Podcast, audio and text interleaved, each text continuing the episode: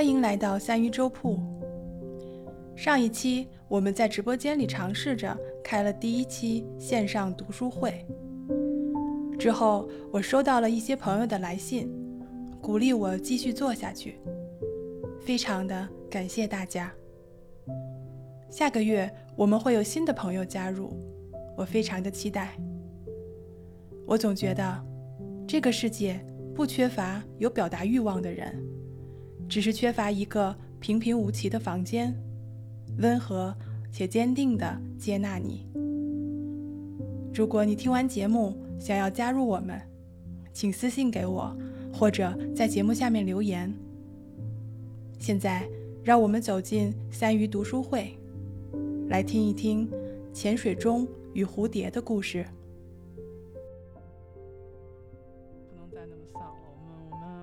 稍微要要要要稍微没那么丧一点啊啊！欢迎听友六零二五啊，然后进入直播间。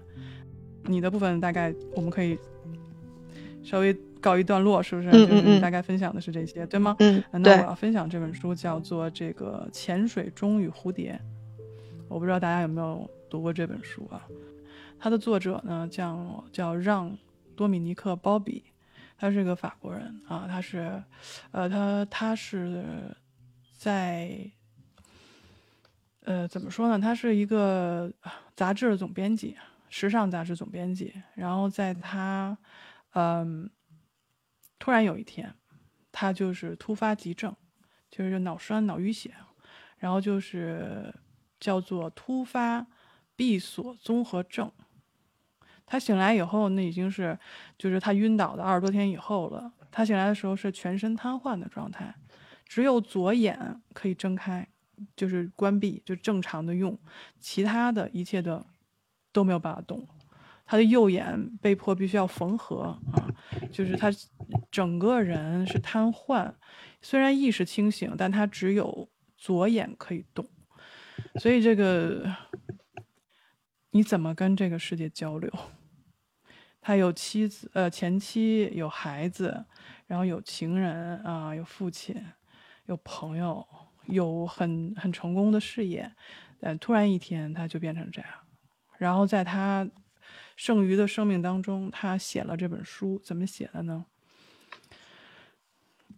这个出版社给了他一张卡片，上面就是把这个像什么，按照法语，他用法语写嘛，就是法语经常出目出现的这个频率，以这个字母出现频率为，就是给他做了一个单词表。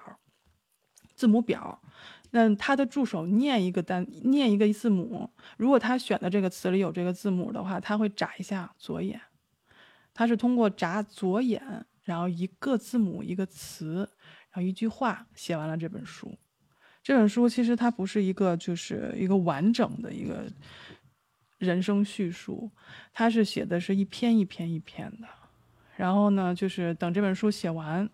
啊，大概他写了是呃差不多两年吧，不到一年多的时间写完，在这本书出出版的应该是两天以后吧，他就去世了。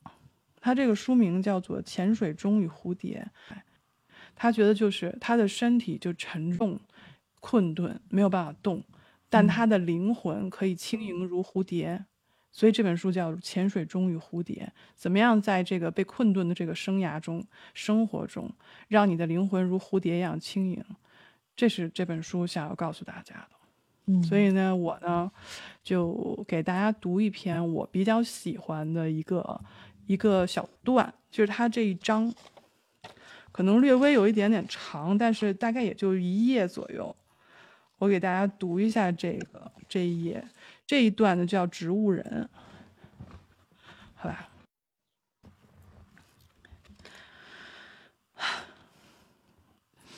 到六月八日，我新的人生就满半年了。你们的信积在柜子里，你们的话贴在墙上，因为我无法一一回信，所以我就想把我每天的生活，我的进展。以及我的希望写下来，在众人之间公开。刚开始的时候，我一心认为不会有事的。从深度昏迷恢复到意识模糊的那段时间，我以为很快就能回到巴黎的红尘中。顶多就是两鞋撑着拐杖。春末，我决定要发信给我的朋友以及我有来往的人。以上就是我从贝克尔寄出第一封信的第一段。这封信寄给了六十个人，掀起了一些骚动。一个月又一个月的信件去去回回，使我和我所爱的人有联系。我骄傲的自尊心稍稍可以端起来。除了几位顽固人士，还有还执拗着、沉默着以外，所有人都知道可以和我在潜水钟里相会。虽然有时候我的潜水钟会把我带到不为人知的、不为人了解的荒界去。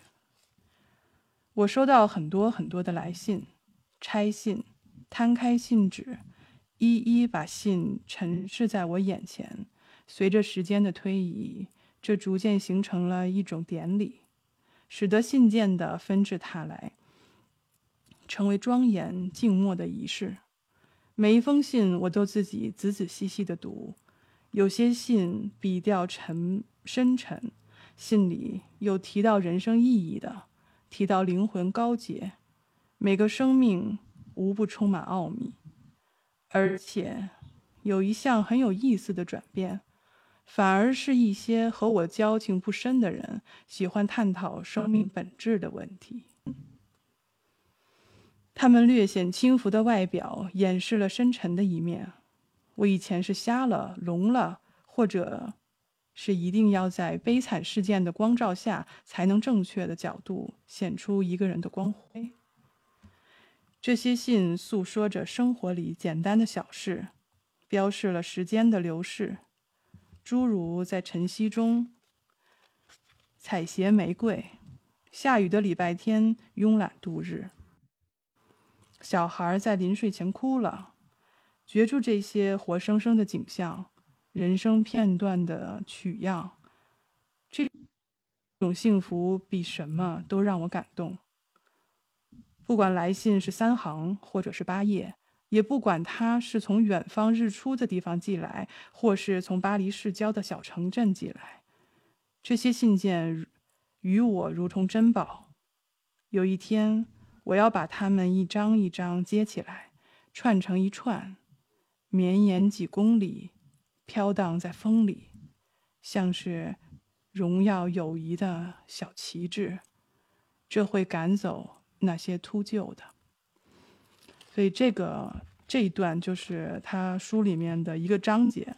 他每个章节基本上都是这个长度，然后这个章节叫做《植物人》。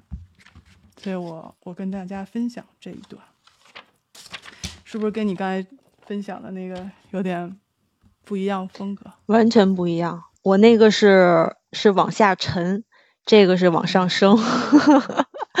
对，这就是其实我觉得就是一种状态，都是在潜水钟里面，都是要沉到最深的黑暗当中的时候，你你的灵魂是往下还是往上的问题。我觉得这就是两种两种作家。两种遭遇，然后两种心情。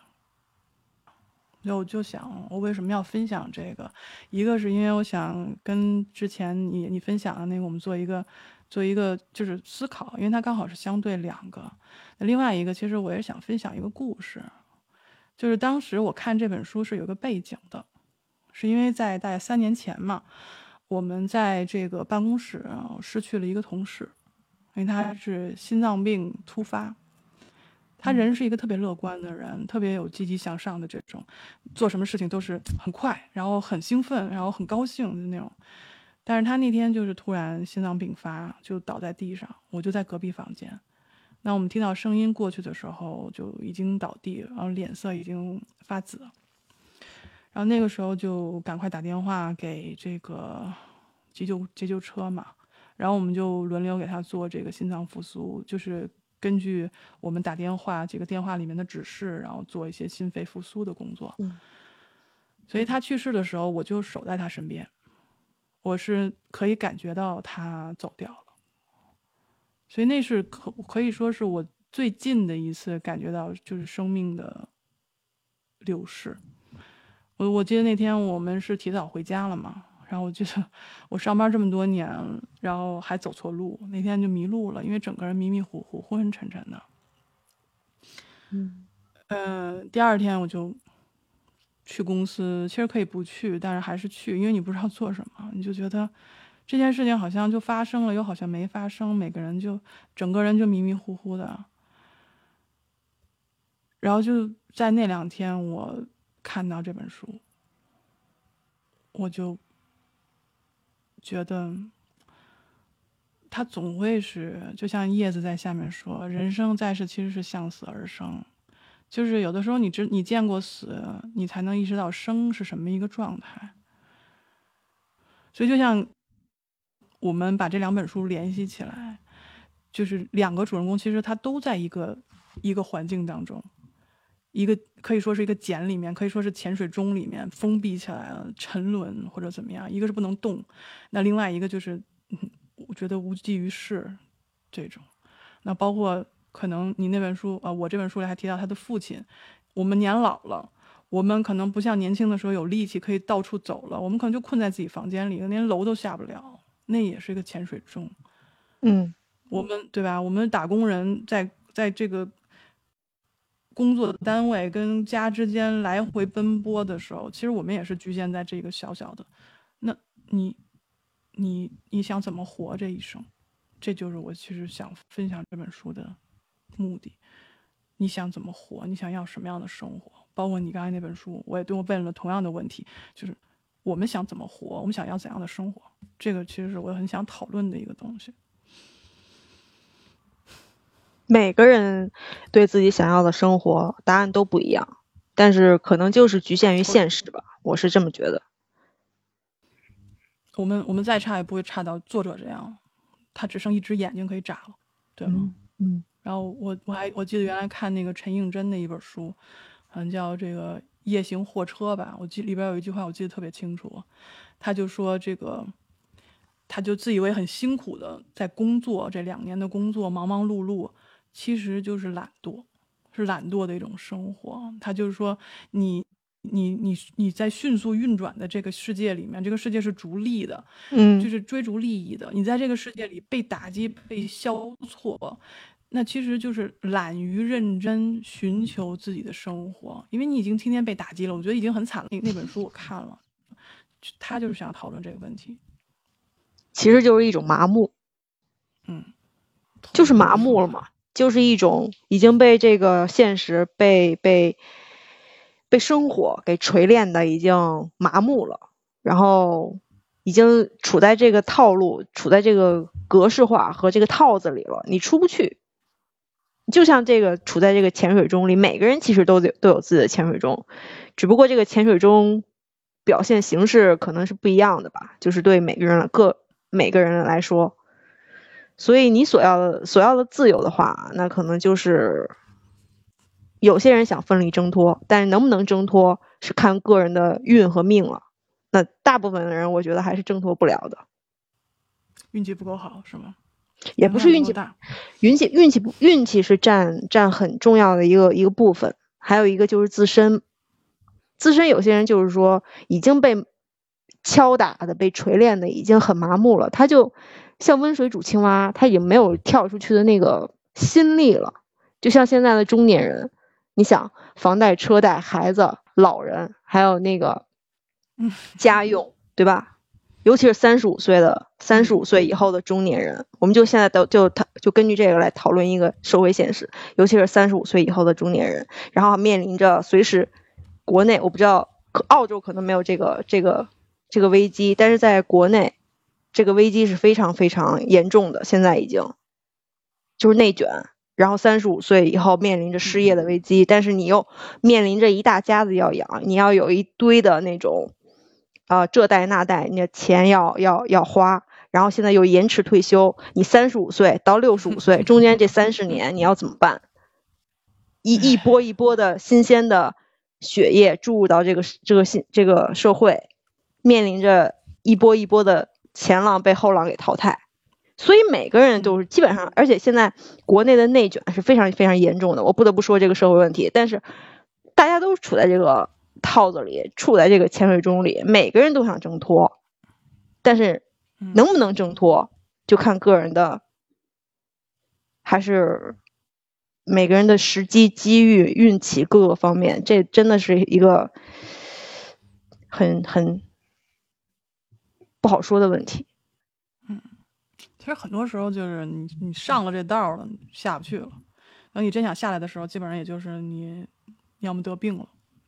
不可抗力的原因，就像这个作者，对吧？他原来也是一个非常光鲜的一个时尚的主编，但是你看下面老巢说说每一个时代都有牢笼，找到自己的信仰或道，就没有这些困惑。其实还是会有，就是你找到自己的信仰或和你的道，你你依旧充满困惑，因为你会时常的会会有怀疑。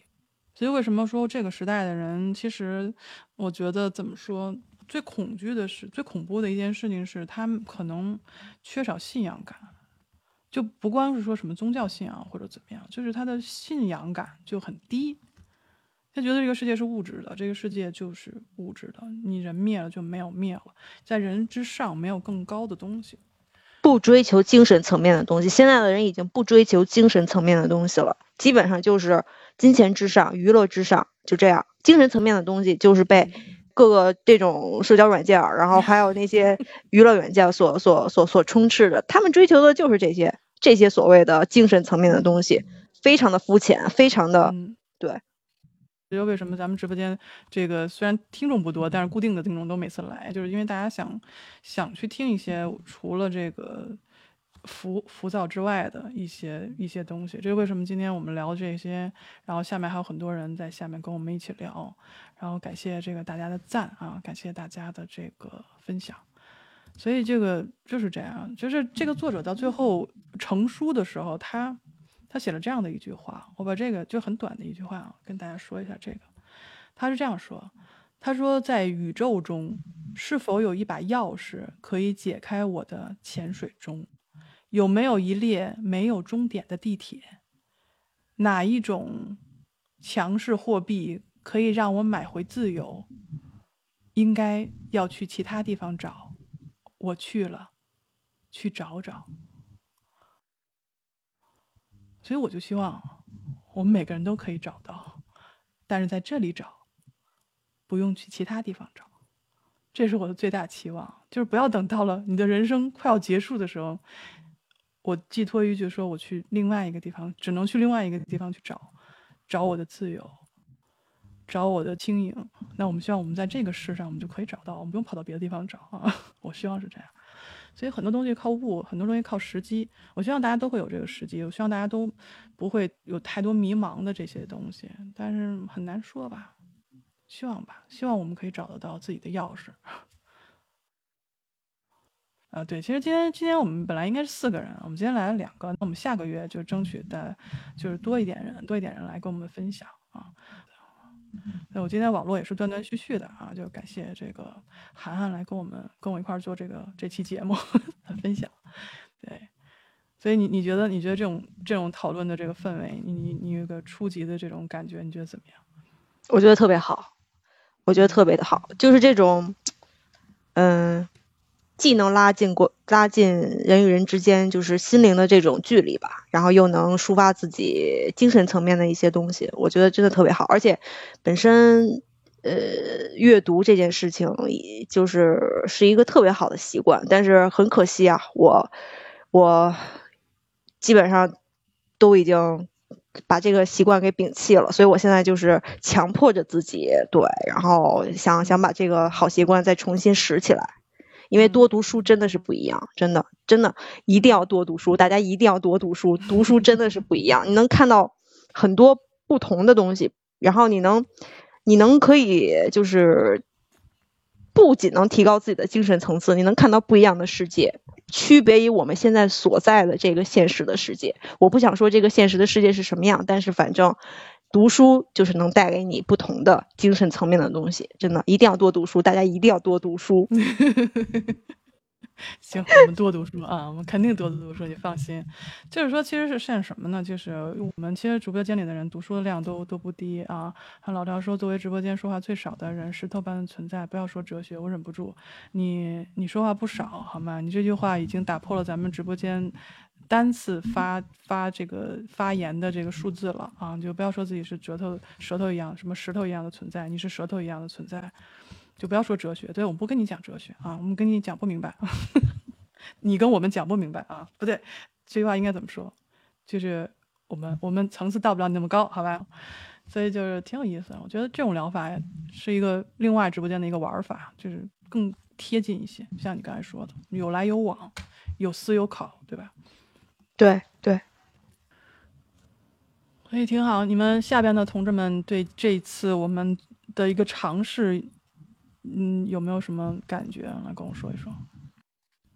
什么？我看他们聊什么？很棒呀，对，很棒呀，这期，嗯，谢时光。你刚才想说什么？你就说，没事儿。我想说，我想说说那个直播间的大家，不要不要只只顾打字，然后也也上来，大家一起说说话，聊聊天，挺好的。用声音传递思想，对对对。你知道你知道为什么他们不上来吗？嗯。为什么？因为我没让他们上，因为因为他们懒得上。其实很多时候，就尤其是这个麦上有人的时候，他们基本上就就就只有一个，就听听我们来讲啊。大家愿意现在上麦的可以上麦啊。感谢你收听到这里。第二期读书会将会在二零二一年四月二十四日，也就是周六晚上八点。在直播间里举行，欢迎大家的到来。没有办法来现场的朋友，可以稍后在专辑里收听。想要加入我们的朋友，可以私信我，或者在本期节目下面留言。感谢你的收听，我是林恩二二幺赫兹，咱们直播间里见。